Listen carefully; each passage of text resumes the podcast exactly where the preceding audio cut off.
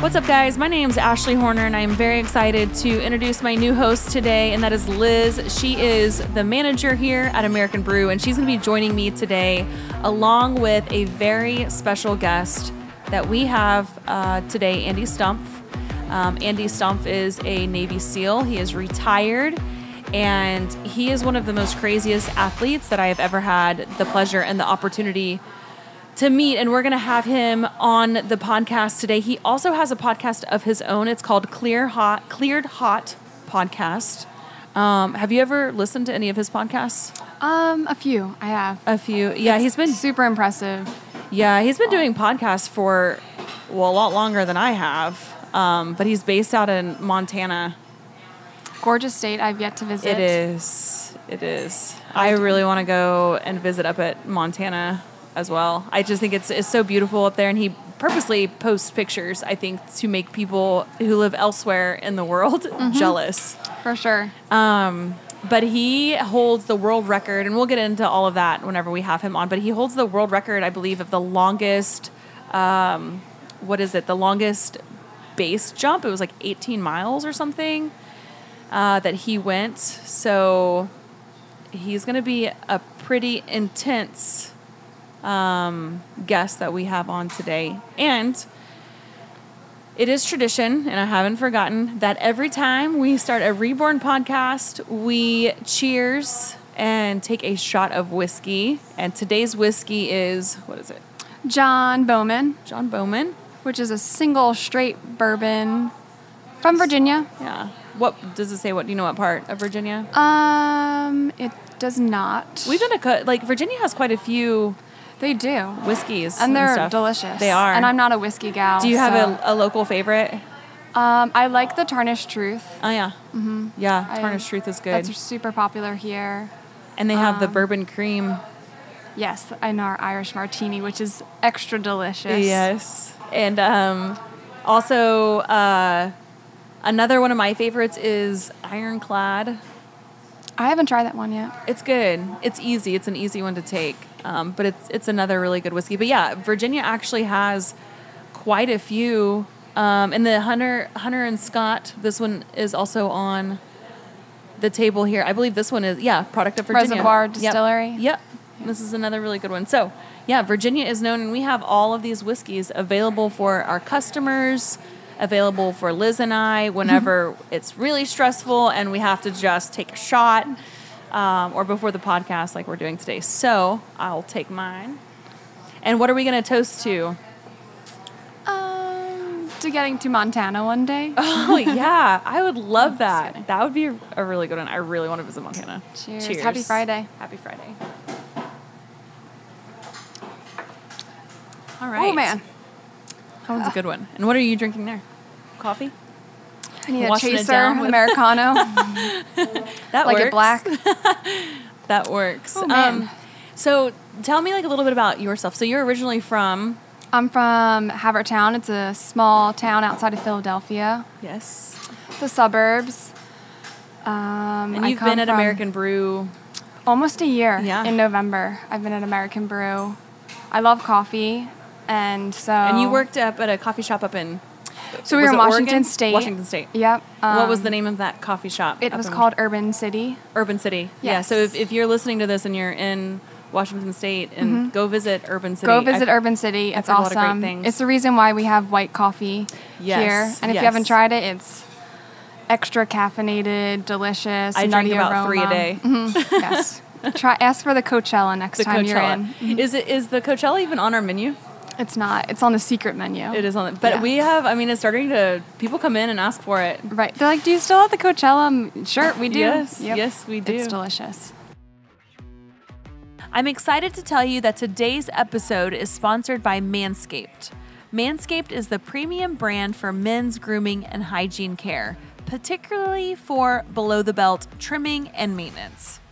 The perfect gift for the men in your life. You can expect only the best products made from the best materials to give you the best male grooming experience possible. Hygiene is an important issue right now, and taking care of yourself at home is part of the new normal. Manscaped has everything you need to get started providing the perfect tools for your family jewels. The Perfect Package 3.0 kit by Manscaped comes with water resistant, high performance body trimmer called the Lawnmower 3.0 and a variety of liquid products designed specifically for men. Their cordless body trimmer is USB chargeable and is built in with an advanced skin safe technology, which helps prevent grooming accidents above the waist, which nobody has time for dealing with any of that. And how cool is this? You can enroll in the Peak Hygiene Plan and get a quarterly replenishment of your favorite products and replacement blades delivered directly to your door, hassle free. That's right, Manscaped products right to your door. Just snap off your lawnmower trimmer head every couple months and replace it with a new one, making sure you maintain the closest and the cleanest shave possible. Your replenishment pack always comes with a free gift. That's right, a free gift. And this month we got the Foot Duster pH Control Foot Deodorant Spray. That's a $30 value and it's totally free, guys. Simply visit manscaped.com and enter in the promo code ASHH20 for 20% off your perfect package kit plus free international shipping to the US, Canada, Australia, and the UK. Manscaped. Your balls will thank you. So, back to Andy Stumpf, who we're going to have on here in just a few minutes. Um, he is really extraordinary and he has a great reborn story. Um, we're going to hear about his um, time in the in the teams and when he was out on deployment. He had a, cro- a close call with, uh, with combat and he got shot in the leg. He actually thought he was going to lose his leg and he came back stronger than ever. I believe he rejoined uh, the SEAL teams again uh, before he ended up retiring later on. And then he just, it, it's something about like that competitiveness and that the, the drive that he has because I, I think it was after he retired from the teams, he got really into CrossFit. He started doing the crazy base jumping with a wingsuit. Would you ever bungee jump? Have you ever? Jump? No, I you would ever love to skydive. You haven't I've yet to skydive. Um, I definitely would need a push. Out the door. Yes. Yeah. Because I'm sure the ride down would be uh, really fun, but the bungee jump makes me nervous. I don't think I could bungee jump. I've I've been skydiving. Yeah. And your lot. mom. My was mom, skydiver. yeah, my mom was like a professional trickster back Yeah. in the day. But and, and she actually never even went tandem. She just learned with like a static line, and then she she just went for it. Yeah, and then my dad Wow. made her hang it up. But I, I don't know if I would ever. I don't know if I could ever bungee jump. Yeah. I don't. My don't brother, think- who lives up in Alaska, he's he's done some um, base jumping or or like cliff jumping or whatever. And I think after he started having kids too, like his his wife, me. It's just crazy. You li- it like Where like where do you start? I know. Where is there I don't 18 think there's mile? right. Yeah, that'll be interesting. I, I'm definitely Mm-hmm. interested in in. I think whenever I first saw Andy and and heard about Andy, it, it was his base jumping with the wingsuits, the crazy wingsuits that Mm-hmm. right. that Which caught you have my to have attention. total control over your Yeah. body and know every wind aspect. I mean, it's not as simple. I feel like as no, I think you have to it. Mm-hmm. know all the wind coordinations Right. and And what if a storm rolls in Yeah. or like tumbleweeds Yeah, happen that day? I don't know. I just and I wonder how long going 18 miles. I wonder how long that took. Like Yeah. how fast are you going? did he have a GoPro on? yeah, I, I'm sure he did. Maybe not. Hopefully he did. Yeah, He definitely to cool sights to see. Yeah, it would. 18 It miles. would. And can you imagine hiking uh, and then all of a sudden seeing just this guy Like- Is that a bird? like- yeah, extra large bird today on our sightseeing tour. Um, so we're gonna welcome him in and thank you guys so much for listening to us um, on the Reborn podcast. And I'm really thankful and grateful to have Liz here with me today. And yeah, I just want to welcome on Andy Stumpf.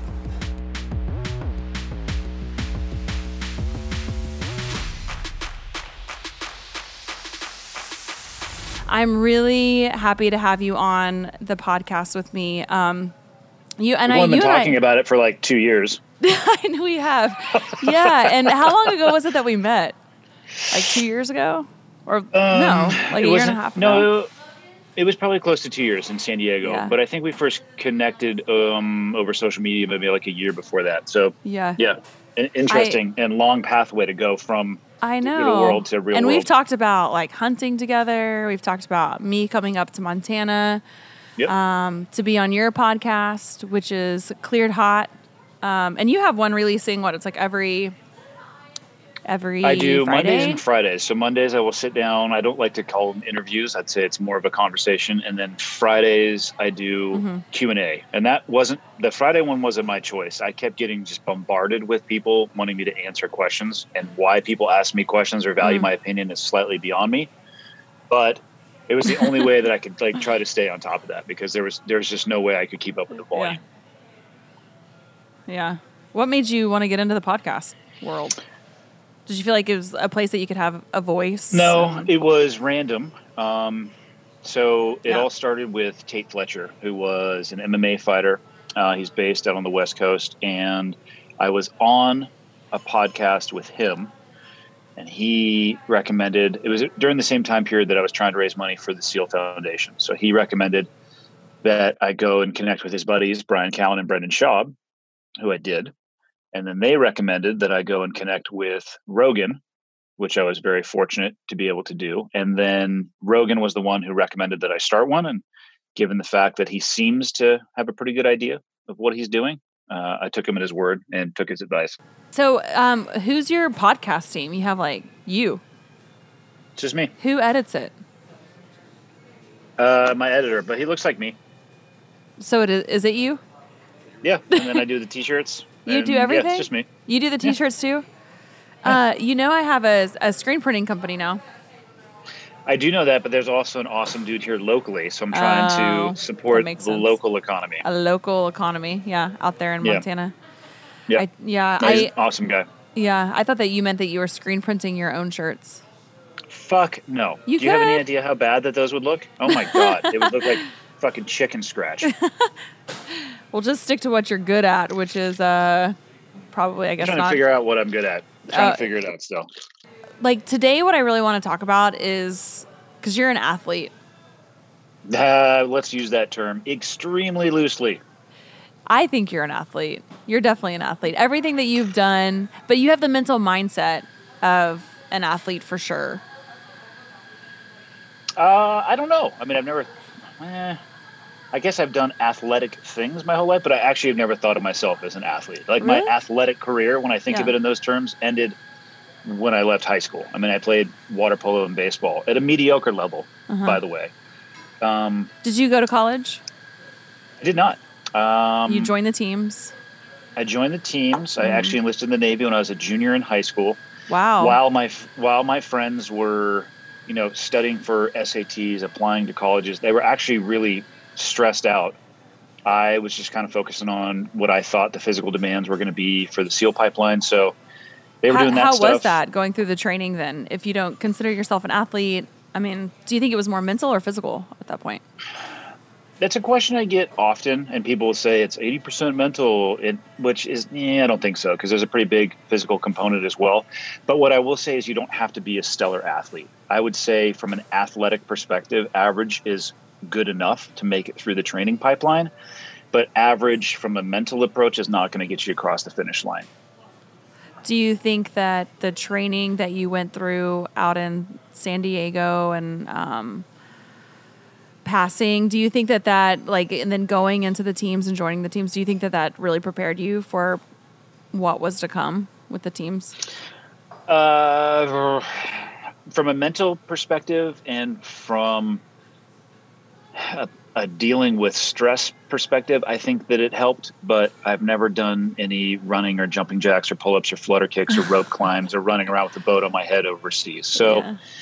I mean, it, the, the purpose of BUDS is, is a, it's a crucible. You know, Yeah. it's a filtering process that's supposed to weed out the the people that don't need to be there, and the curriculum does its job, and it largely sifts through everybody who shows up, and it spits the right people into the teams. But the physical demand of the teams is far different than the physical demand Mhm. of BUDS, and it should be because BUDS, you don't you don't really learn anything in BUDS. You Mhm. start learning things when you get into the community.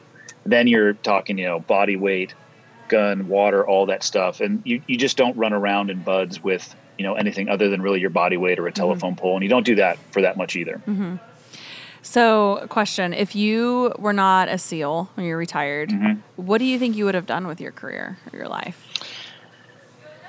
That's a tough one because I didn't have a plan B, which I thought Oh. at the time. I was like, okay, this is going to be awesome. Yeah. And it was awesome because I never really had anything else to think about other than just trying to finish the day that I was involved in. But I didn't realize until I went back as an instructor how many people accidentally get hurt. They'll fall off an obstacle and break a leg or get shin splints. I had no idea the number of people who are awesome, but they just physically can't make it through. So um, I wouldn't recommend to people to not have a plan B. hmm But what I would say is don't make plan B so enticing that perhaps it will uh, become Make it a better option. Right. Yeah, a, When a gets- better when it option hard. mentally when it gets tough. Yeah. Yeah. Do you think that helped push you through because you didn't have a plan B? Because you were so set on like this is what I'm going to do. I think it helped, but then I also think I got very lucky. And I say that again based off Yeah. my time there as an instructor and just Right. seeing. I just didn't realize how many people get fucked up in Yeah. training. Uh, what year did you join the teams? So I joined the Navy in August of 96. I started BUDS in January of 97, graduated in August of 97, and then Fort Benning after that to jump school. So I got to my first operational team late 97. 97. And then how long were you in before you retired? I did one month shy of 17 years. So Wow. I just say 17 years because I figure the government can spot me a month. It's easier than It saying, is. I did 16 years, 11 months, and two days. I'm just like, I did 17 years. I think People it's have fair. a problem with that. Yeah. I think that's they can fair. spot me a bit. And um, you got injured Yes. and you medically retired. I did medically retire. I was actually about five days from just separating from the military Mm-hmm. because I switched over from being an enlisted to an officer when I was a BUDS instructor. Yeah. And each each one of those has a different pipeline. Like there's an enlisted career path and an officer career path, and there's mandatory jobs that you have to hold along the way if you want to continue to advance. And basically, the officer detailer told me that the combat deployment I had done in 2010 essentially didn't count, even though I was filling a billet that I would need later on down in my career. She basically said, "Well, it doesn't actually count because on paper, that's not what you were written in as." Hmm. So I asked her what I would need to do, and she essentially said, "Back to back to back deployments." And already in my mind, I was like, "That's not going to happen from a physiological Right. perspective," and I just Yeah. didn't have the desire to do it. So I was like, "Okay, cool. I'm just going to hang the spurs up and get out." And the doctor would not sign my discharge Mm. physical, who I was Mm. super pissed at at the time. But then a year later, they ended up medically retiring me, so I preserved all my benefits. So in the end, the Mm. Guy did me a super solid, Right. and, and I'm very thankful for it. Yeah. So, whenever you you had your injury, um, and I know that you said that like you weren't, you are not an athlete, um, but the athleticism because you injured your leg. How did that happen, and and what was your injury that you sustained? So my leg is what gives me, specifically my ankle, has been like the bane of my existence since 2005. Um, and there was no damage to the actual ankle itself. It was nerve damage. Uh, I got shot in the hip from about 15 feet away Wow. uh, in Iraq, in between uh, Baghdad and Fallujah. They kind of border each other. And the round, in some way, interacted with my sciatic nerve. And for about a year, I actually had full hemiplegia, which is paralysis of one side of my leg. I had drop foot, and it was super frustrating. And one of the most frustrating aspects is I would go see these doctors who had advanced degrees in medicine. I mean, fuck, decades of school. And I would ask them questions like, "Hey, is this going to get better? What's a mm-hmm. what's a reasonable timeline that I can look at for improvement?" And they would just shrug their shoulders and say, "Yeah, I don't know." And I would get pissed because I didn't go to medical school or spend Right. nearly that much time on education, and I could give them the same answer. Hmm. So it was really Why, why was that? Like, why do you think that they just was it because they hadn't seen a case like yours, or they didn't? think nerves. I mean, nerves, from my understanding, are Yeah. so incredibly small. They will Yeah. regrow, but it's at like a millimeter a day. But also, sometimes they will stop regrowing. And I don't. Mhm. It's like the brain. You know, there's more unknown about the human brain than there is known. And I bet that's probably true of the entire human body. But they just didn't. They didn't. They couldn't give me a definitive answer. So I think that they were hesitant to give me one at all. And they basically just said time. It's going to take time. And I, I can't even describe how frustrating it is to sit there and look at your foot and in your body you're trying to fire off all the mechanisms And that make it work yeah and you're i'm sitting there looking at my toes like move Mhm. and i'm like like starting to sweat because i'm trying so hard to move my toes and, they just sit wasn't there happening. Wow. no and it's an incredibly frustrating experience When was that? When did when did that happen? What year was this? february 5th 2005 And then when did you? Because there was a time, you know, non-athletic Andy yep decided to get into fitness, and you started doing and getting into CrossFit. Well, let's clarify um, the difference between teaching people about CrossFit and participating in it in yourself. So I've always worked out. I mean, that's, I mean, Mhm. anybody who's been peripheral to the SEAL community, it's a very physical job. Yeah. Most of the guys are pretty, just because of a requirement, physical conditioning is just a part of it. So Right. it's not that I never worked out, but I used CrossFit to rehab from getting shot. And then I was fortunate enough to meet uh, a couple of people who were already working for the company early in 2006 and then i met the founder and it was at a time where they were experiencing very explosive growth they needed Yep. people who could present so i presented the curriculum and the and the information but i never was you know people confuse the crossfit methodology with the crossfit games and they're two very very very Yes. different things Yeah. the people who do the crossfit games those are athletes for sure and that was not me i was on the educational side of the house But I mean, but there had to have been some point where like you you had the injury because uh, to me, and now you do crazy. Do you still base jump? Are you still do, doing base I still have the. You did. I still have the. I did for a long time, and I still have the desire to do so. But one negative thing about moving to Montana is that there are less skydiving drop zones, Uh, and skydiving is how you can help maintain your currency to go base jumping. And Mhm. absent my ability to maintain currency, I'm not going to even touch it. It's just far Mm. too dangerous. where so when did you get into like the base jumping and stuff though? Uh, Post military. So I got out Okay. in 2013, um, and that's where I transitioned over to, I don't know, I guess it would be an endorsement world, but I started basically being a professional skydiver.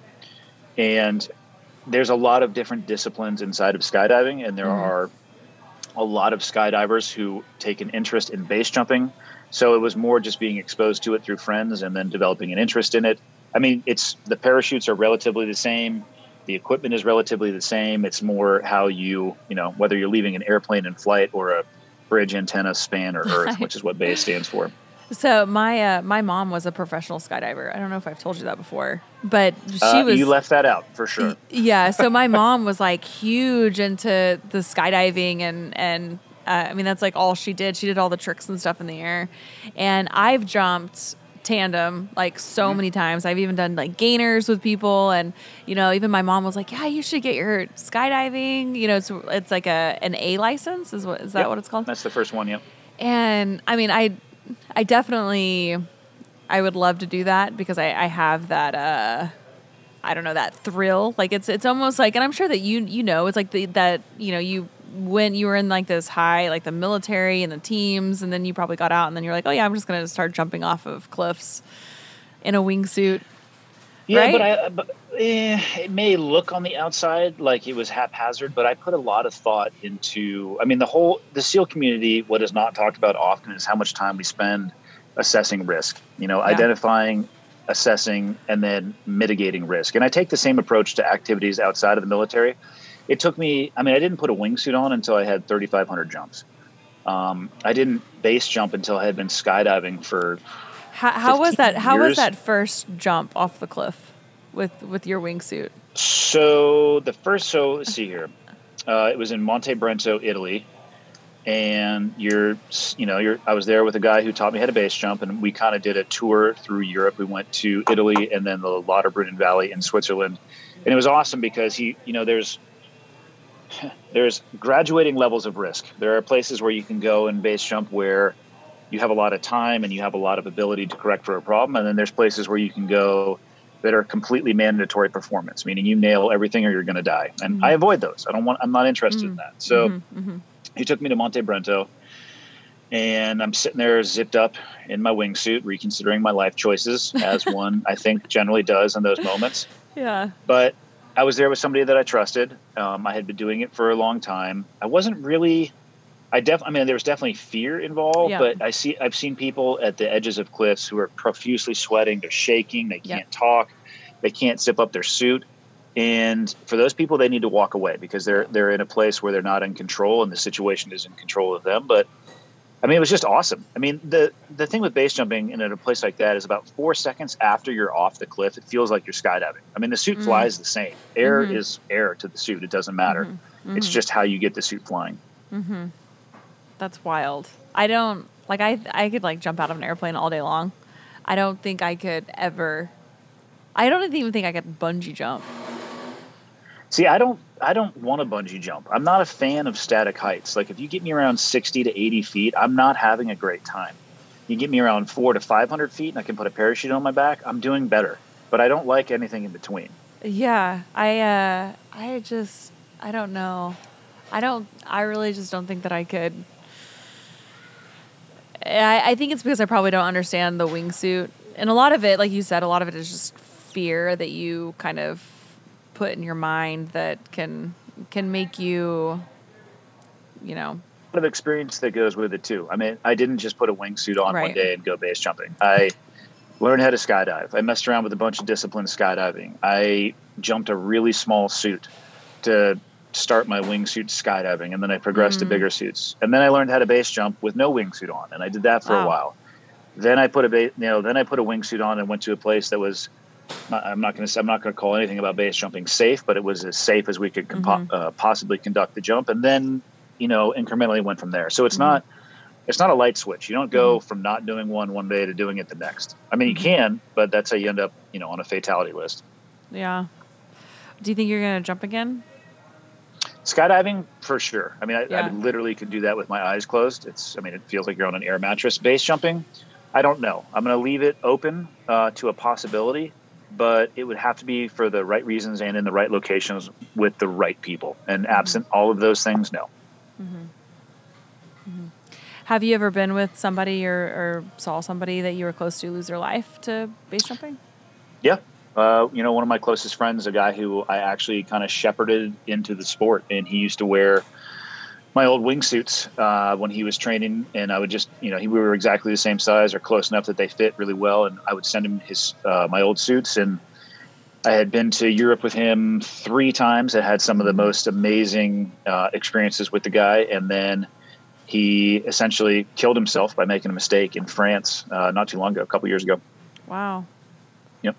That's tough. What what if you don't mind what, what was the mistake that he made or like what happened? Do you think cuz you probably don't probably don't really know. you can only I wasn't there. I talked Yeah. to people who were there with him, who jumped Right. with him, who watched it happen live, and then one of the cameras did survive uh, the impact. Um, you see a lot of people who get very fixated and committed to doing one particular thing on a Mm. jump, and a lot of the times it'll be around trying to capture some kind of content with which they Oh. then want to post Yep.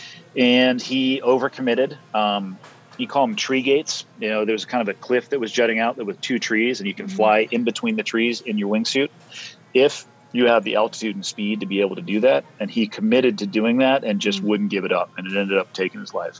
Wow. That's tough. That'd be hard to overcome even as a like a friend just knowing somebody.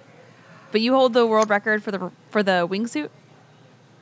I used to. Uh, a guy named Kyle Lobpries a few years ago uh, was able to beat the record by I think about a half And a what mile. was it? But I did.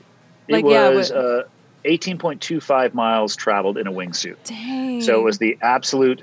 No, it was the what was it? It was the, the distance traveled in free fall, and then the absolute distance traveled. So adding the parachute travel That's as well. crazy. That's crazy. So you basically, will you just describe?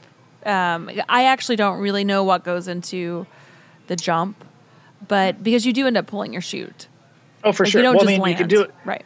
You can you can land, but if you want to do it again, you need to deploy your parachute. So it, it is possible to land a wingsuit without deploying your parachute. Uh, for that particular jump, because of the altitude, uh, I exited at 36,500 feet. Um, you have to have an oxygen tech. Mm. You are pre-breathing on the ground for an hour to purge yourself of uh, nitrogen and carbon dioxide. Um, you got to have an, an airplane that's capable of getting that high, a pilot that's qualified to fly that high, permission from the FAA because you're actually at an altitude above where most airliners are flying, traveling back and forth east to west. And uh, I went out to a place in Northern California, in Davis, California, where they have that system already in place and they have all Wow. those people. So I trained for a week, and then I think it was on a Thursday or a Friday morning. Went out there, threw the oxygen mask on, got all ready to go. Went up to altitude and jumped out of the plane. Got a little wild for the initial exit of the aircraft, but got the suit flying correctly, and then just pointed it towards the rising sun and tried to fly as far as I could. Do you have a headpiece in or anything like listening? Are you like listening to somebody like a, a radio frequency or music? Anything? Uh, no, no, it's just the. I don't know if how, you wouldn't be able to hear it that well. It's it's Yeah. like rolling down the window driving 120 miles an hour. You're not going to hear the tunes too well. yeah. What? But what's going through your mind? Like you you said it was 18 miles. 18.25. Yeah. Yeah. Do you do you remember that? Do you like remember like your? It was on like, what you were the anniversary. Yeah, so it was on the anniversary, the fifth anniversary of my mother's death, Hmm. and I pretty much just had a conversation with her the whole time, just chatting back and forth. I mean, I was holding the conversation. People, she wasn't actually there with me, but uh, kind of just thinking about that. You know, I was trying to raise money for the Seal Foundation, so I was thinking about just kind of in my head that you know the guys that Yeah. I was trying to remember and why I was doing it, and it made it a lot Right. easier for sure. Yeah. How long did that take? Uh, I think I was flying for like eight minutes and ten seconds. Wow. Was it Yeah. long? Was it a long eight minutes? It was very cold, uh, Yeah. and yeah, and no pun intended, but my arms were tired. You know, you hear people, I flew into town today, my, but you're holding, you know, I was holding the wings with my arm. It I was- bet. Yeah, I didn't even. Yeah. That. Yeah, I'm sure. Especially for eight minutes. That's with the wind and the resistance. I mean, because you Yeah. are the parachute. Correct. Yeah, well, you're you're creating the framework of the wing. So Yeah. For people who want to try it, I would say get somewhere between a five to a ten pound weight in each hand and just hold them out at a 45 degree angle for eight minutes, and let me know how long that's fun for. Yeah. Yeah. I actually might try that today. I bet it. It's not going to be long. I don't know. I think the jumping is crazy. The fact that you. How many years did you do the do the jumping with the wingsuit? Uh, I mean, I've been jumping since '99, so 20 years. Uh, five years, pretty consistently Yeah. in the wingsuit. Yeah. I think that's originally how I'm trying to figure out like how I found you or like how we connected. I don't really know exactly what it was. Like we kind of run in the same circles, social Kind of, media, don't- same people. I don't remember either. but- Actually, I couldn't put a finger on exactly when it was. Yeah, I don't know. I in in your post and and today, and I I know this isn't gonna release on September 11th, but your writing I think is beautiful. The way that you articulate in words and the way that you're able to put into words, um, like your thoughts, and I think it's extremely powerful and. I believe it, it must have been many years ago, um, at least two, if not more. But it was it was one of your social media posts that just made me stop in my tracks. And I think he reposted something that I wrote, and that's how we ended up connecting. Because I saw that you had reposted it, and we did run in the same circles, but I, I didn't Right. realize how interconnected it was, and I didn't know who you were at the time. And I think, yeah, Yeah. I think that's how we originally connected. yeah, yeah. So, well, tell me, like, I want to talk a little bit about fitness though for you. So after you got out of the teams. Did I try, did I try to did I try to get you to like run with me at one point or Yeah, there I was was like, something "Get the fuck that outta here. I'm I was like running I'm running like five miles a day or I don't know I don't know what it was I was trying to remember before we got on this podcast together that I kept trying to bug you There was an offer run. somewhere of like, let's go run. I was like, are you out of your goddamn mind? Yeah, you're like I don't run I don't run No, for fit- anything Yeah. Fitness for me, you know, my old job is not easy on Yeah. the body. You know, Yeah. knees, shoulders, necks, backs, they it's just from a lot of weight. And yeah I can actually feel it when I stop working out. And working Mhm. out for me comes in a variety of different ways. Um, but when I don't physically train, two things happen. One, my body feels like shit. It starts Yeah. aching, and I can really feel like, wow, I got I got some some old miles on the uh, the Mhm. body there. Mhm. And when I work out, I just feel it. You know, from a muscular perspective, it supports my skeletal system so much better. But if I the worst thing is though is like my emotional state will crumble if I don't have a physical outlet. So about two years ago, I started doing jujitsu, and before that, I was traditionally working out doing CrossFit methodology stuff just in my garage. hmm And then when I found jujitsu, um, that to me is pretty much how I've been working out for the last two years because I'm Mhm. trying to figure it out. You know, I'm trying to figure out the foundation and fundamentals of that, and I'll add strength training back in. I'm actually already at a point right now where I need to because there are some asymmetries. If you do jujitsu, there's a lot of similarities, but it's a lot of pulling and less pushing, and you can develop some issues in your body Uh, and I say that because I feel it in myself and in talking to people who've been Mhm. practitioners for a long time. So I'll add some weights back in because I don't, I can't think of a single negative consequence to being strong as a human being, whether you're a man or a woman. But it's so for me, it's it's twofold. I have to do it for my body to feel normal, and I have to do it for my brain to function. Hmm Are you still rolling now through like COVID and stuff? Are you able to train? Yes, I have been able to train. I usually That's will go in somewhere between five to six days per week for about two hours a day. Dude, that's good. I've started rolling again. I was rolling all the time like two I years ago. fuck you up. I no, will no fuck you. way. I'm like a monkey. I could totally. I, I'm, I'm pretty confident that I could take you, but I haven't been. But for me, this is this is like one of the pitfalls of. I, I've tried to stop traveling as much as I was traveling, but I would be training and then I would have to leave, Yeah. or I would do some crazy like physical, you know, thing. Inconsistency, yeah. That, and that crushes Inconsistency. jujitsu uh, It progression. does. It does. And so even now, like I um I was training really consistently and then I ended up getting another tattoo. And so I had to stop for like a week and a half or two weeks. And then, you know, now the kids are back in school and I'm homeschooling now. And so um Yeah. but I love it. It's like the the the mental aspect of jujitsu. Um because it's like It's this crazy. It is crazy. And it's like this human I like to say like a, a human game of chess.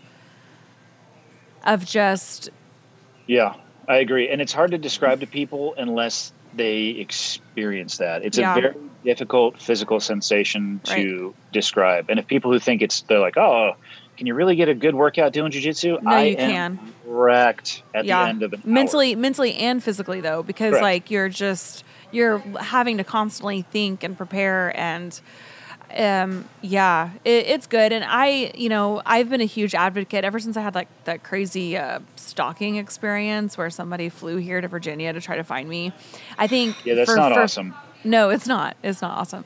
Um, but even for females, and during the time that I've been consistently training with jujitsu or I do Muay Thai as well sometimes, that I'm just, I feel more um, alert, assertive. Like if, if something were to happen, I feel like I could better defend myself or just like the movement and like the, I don't know the the way that your body moves in a defense for jujitsu. Like, I just I think it's so important. Like, it's not, and I Yeah. and I, I can see too how especially females can be a little bit intimidated on you know getting on the mats. Um, it's just so. But they shouldn't be.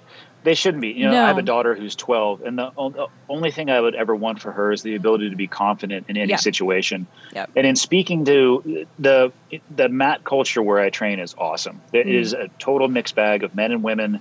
It's not just dudes in their 20s who are tatted out, smashing each other. There's Right. people who come to class who are in their 60s. And I'll, I mean, I'll roll with everybody. I can totally understand the hesitation for women to want to get into that environment, but you can you can navigate around that stuff. You can pick training partners. You can go to the right gym. Or take a But take a know- if it's a girl, take a girlfriend and have her be your training partner. But I do think it's important then- for somebody to have some experience that you roll with as well. Yeah, oh, I agree. But I, you know, I have conversations with women at the gym, and they'll talk about things that I have never once thought about in my life, and I didn't realize how much of a blind spot that was. You know, I've never worried about walking to my car at nighttime. It's yeah. never crossed my mind. I've never been like, "Oh man, I hope that nobody, somebody." Actually, if I'm being totally honest, in my head most of the time, I'm like, "God, it'd be awesome if somebody attacked me." right. but that I might be a little fucked up. But I didn't realize how much other additional thought process goes Yeah. into place for women when it comes to uh, the area of being physically intimidated or physically assaulted. Total blind spot. And then you talk to them on the mat or in class, and the difference that it's made in their life, and the way that they they physically walk different because of the confidence. And I actually think most you know most predators are looking for the weakest victim, not the 100%. strongest Yeah. they're going to deselect themselves from most victim situations just because of the knowledge that they have and the way that they express it through their mm-hmm. movement. Mm-hmm. Mm-hmm. No, I agree. Th- This was probably like a year and a half ago. Um, it was this guy who just stalked me on social media, flew into Virginia Beach on a one way ticket with a burner phone, a pocket full of cash, and yeah, came right in here into my restaurant. He had been here like three times that day prior looking for me. And I remember even and and, and at that time I was not doing any sort of self defense. Um, I was very self aware though. I was Yep. I was aware of my surroundings. I knew who, exactly who he was as soon as somebody told me his name. And um, I mean, after that, like, and, and you're right, but that night for he got put in jail, and um, and then he got released on a bond, and and he was still in Virginia Beach, and I was sleeping literally with a gun right next to me, and my kids in my bed.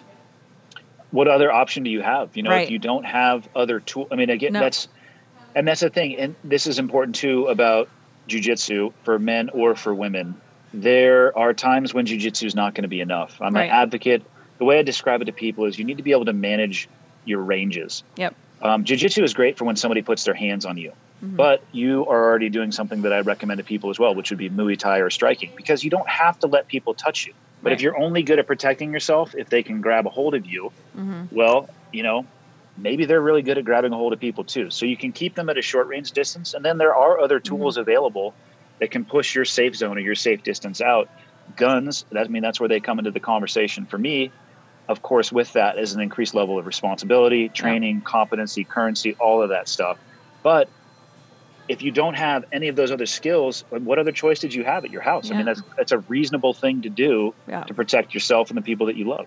Yeah, I I uh, I was definitely even being like at the level of fitness and just like I was still incredibly intimidated by just the possibilities, you know, and of course like in my mind I thought that he was going to be mad that, you know, he got put in jail and that he would try to come after me and Make plus the having like worse. yeah, make the situation worse. And like, you know, I, you know, just my house is on social media. I'm sure like if they, if somebody really wanted to, they could probably find me and, you know, and then putting my boys' lives at, at risk and a danger. And, you know, shortly after that, I started training in just self defense and, um, and, and, and I like to tell it doesn't matter man, woman, you have to be aware of your surroundings. I mean, we're constantly just on our phones. We're not paying attention of the vehicles who are behind us.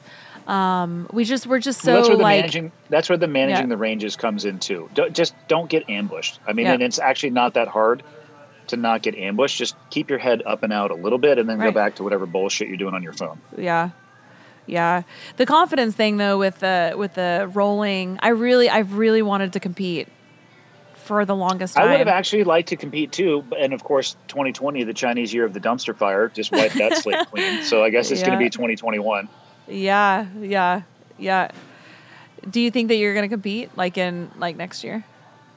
I will if the opportunity presents itself. Yeah. And I'm, you know, I'm not going to. I guess they're they're trying to put together like these tournaments at the end of the year, and it's like, you know what? How about we just wait until shit's right. at least Just semi-normal? 2021. Yeah. Yeah, I'm just gonna, but I will, be, and I will because I think that the competition is a better metric of probably where you are and the growth that you Mhm. have versus Mhm. just open mat hmm at the local gym. Because I know everybody's game. Well, I don't, I can't say that. I don't know everybody's game at the gym, but it's familiar when I roll with them. Right. And I think you know, slapping hands with somebody you've never met before, who is your age, your weight, and your belt, like it's a good measuring stick. Yeah. Do you think that your uh, mindset with training will change, knowing that you'd be preparing for a competition?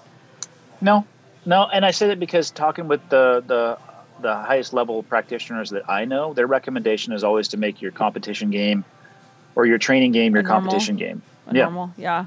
Yep. Yeah. And roll in a competition like you would roll normally. You don't have to get stressed out or go crazy or any of that stuff. The more Yeah. comfortable you are, the better off you'll be. yeah. Yeah. They have some competitions up in DC. Um, Well, in a normal year, they're all over the place. I guarantee you, Virginia Yeah. Beach has some as well. Yeah, they do. They do. But I just have I have to get my my rolling consistent. I feel like I'm still trying to figure it out since I've decided to homeschool my kids and um I would just know. beat the shit out of them. I would force them to do jujitsu for two do hours a day. actually. They do. Even my littlest who is five uh he goes to jujitsu uh That's it's like super cute. Yeah he's still like left right like trying to figure that Yeah, out. um but it's good and it, uh, you know it's it's a good discipline for kids as well. So I agree. so I what totally else do you have going on?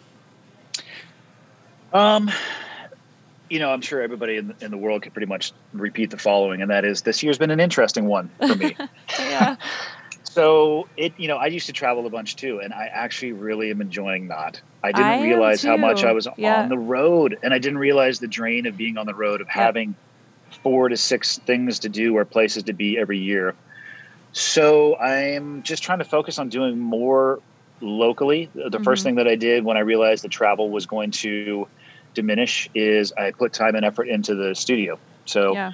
found, found a place in town. I was like, you know, and talking to people who I know are successful podcasters, they always tell me the same thing, you know, consistency, whether that's in the audio quality or the video quality or even more so the release dates. Be consistent when you release uh, material. So found a place in town, try to professionalize the podcast, continue to grow that. I, it's probably the most enjoyable thing that I do because I get to Mhm. sit down with cool people and talk Mhm. about what is fascinating to them.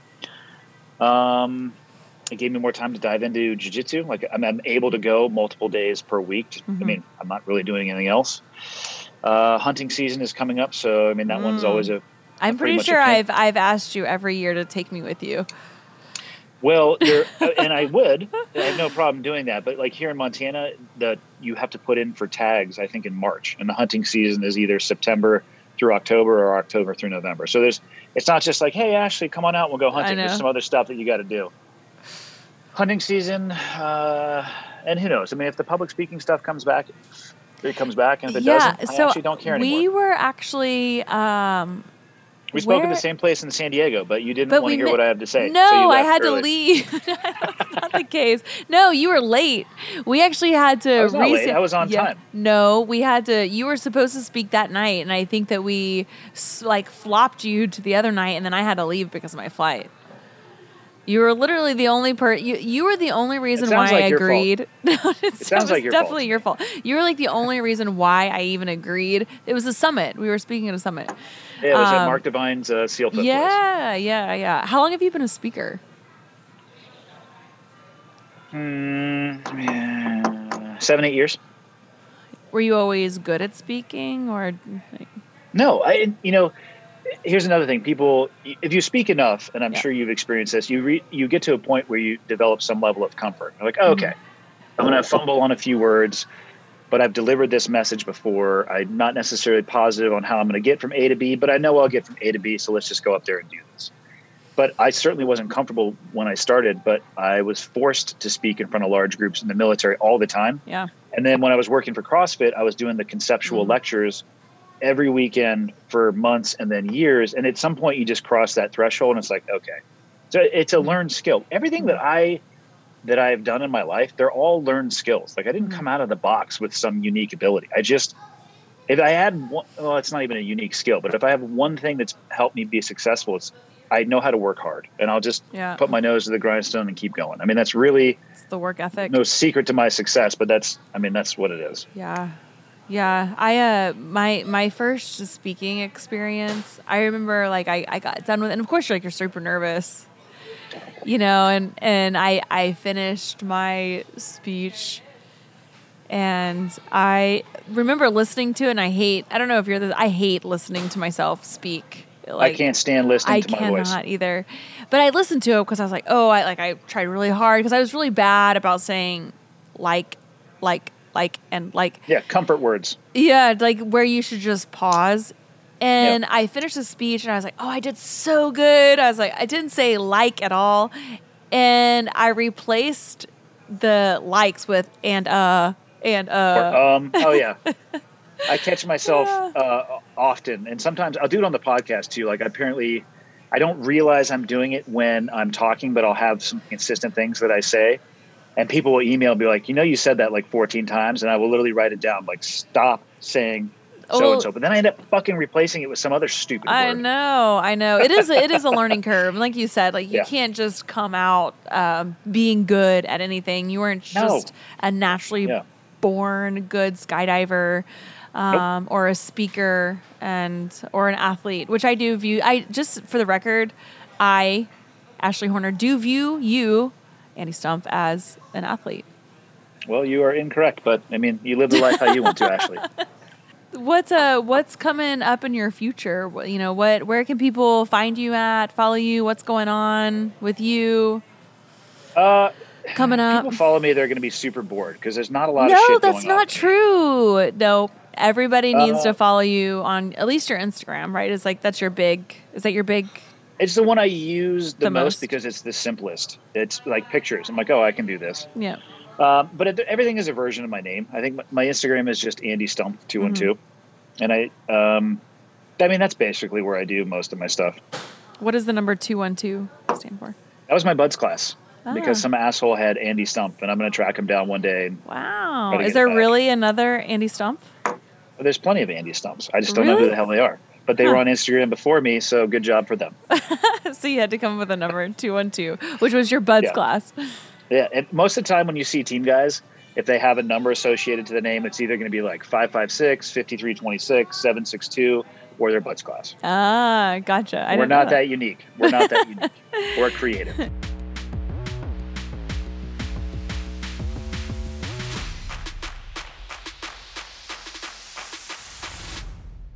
Man, Wow. that was really good. What did you think about? What did you think about that? Very unique. Yeah, Um, impressive. unreal. I can't even fathom that lifestyle. And now he gets to enjoy all of his hard work over the years Yeah. and has crazy stories to tell. Right.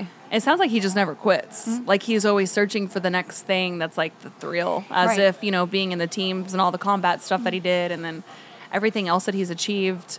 Um, he just, I don't know. I don't, his I don't, I don't, right. That's his normal. It makes me feel like that I need to do more. I don't think I'm going to try base jumping. Step it up. I don't think so. I really, I mean, thankfully, maybe I would, but there's really not a place in Virginia Beach to uh, put on my wingsuit and, and to jump Gotta start somewhere. short distances. Anyways, thank you guys uh, for tuning in today. Thank you for listening to us at the Reborn Podcast. And it is also tradition that we do a homework segment. And today, I hope that you feel really inspired by Andy's story. I hope at the very least, it causes you to just go out and search for more, to go beyond, and to push the boundaries and the limitations that you have for yourself. And this week, I want your homework to be to go for a new PR. It doesn't have to be it doesn't even have to do with weights. You can go out and hit your new PR for running your your fastest half mile. It could be a new PR for maybe it's a full mile um, race. Maybe it's a five miles. Whatever it is, go out, hit a PR. Um, and it is going to be difficult. I think once you once you set and set yourself into that realm of pushing yourself hard and beyond further than you've ever pushed yourself before it is going to be hard and you're going to want to quit but it comes back to the mental fortitude of wanting to press onward and to never giving up so thank you thank you liz any Thanks, closing things that you would like to say Stop on by. yes American Brew. stop by american brew we'll make you a delicious uh, what, what what is your so Liz is the best barista that we have, and she bakes every. If you come into American Brew and you've tried any of our pastries, um, she is our fabulous baker. But what do you think is the, our best coffee that we have? Our most popular. I popular. am a strict black coffee drinker, so I always enjoy our Americanos, but honey cinnamon Yeah. is very popular. It is, and we use real honey, Yes, we do. real honey, real Yeah. cinnamon, and then we have like five different milk choices. Tons of milk choices. yeah.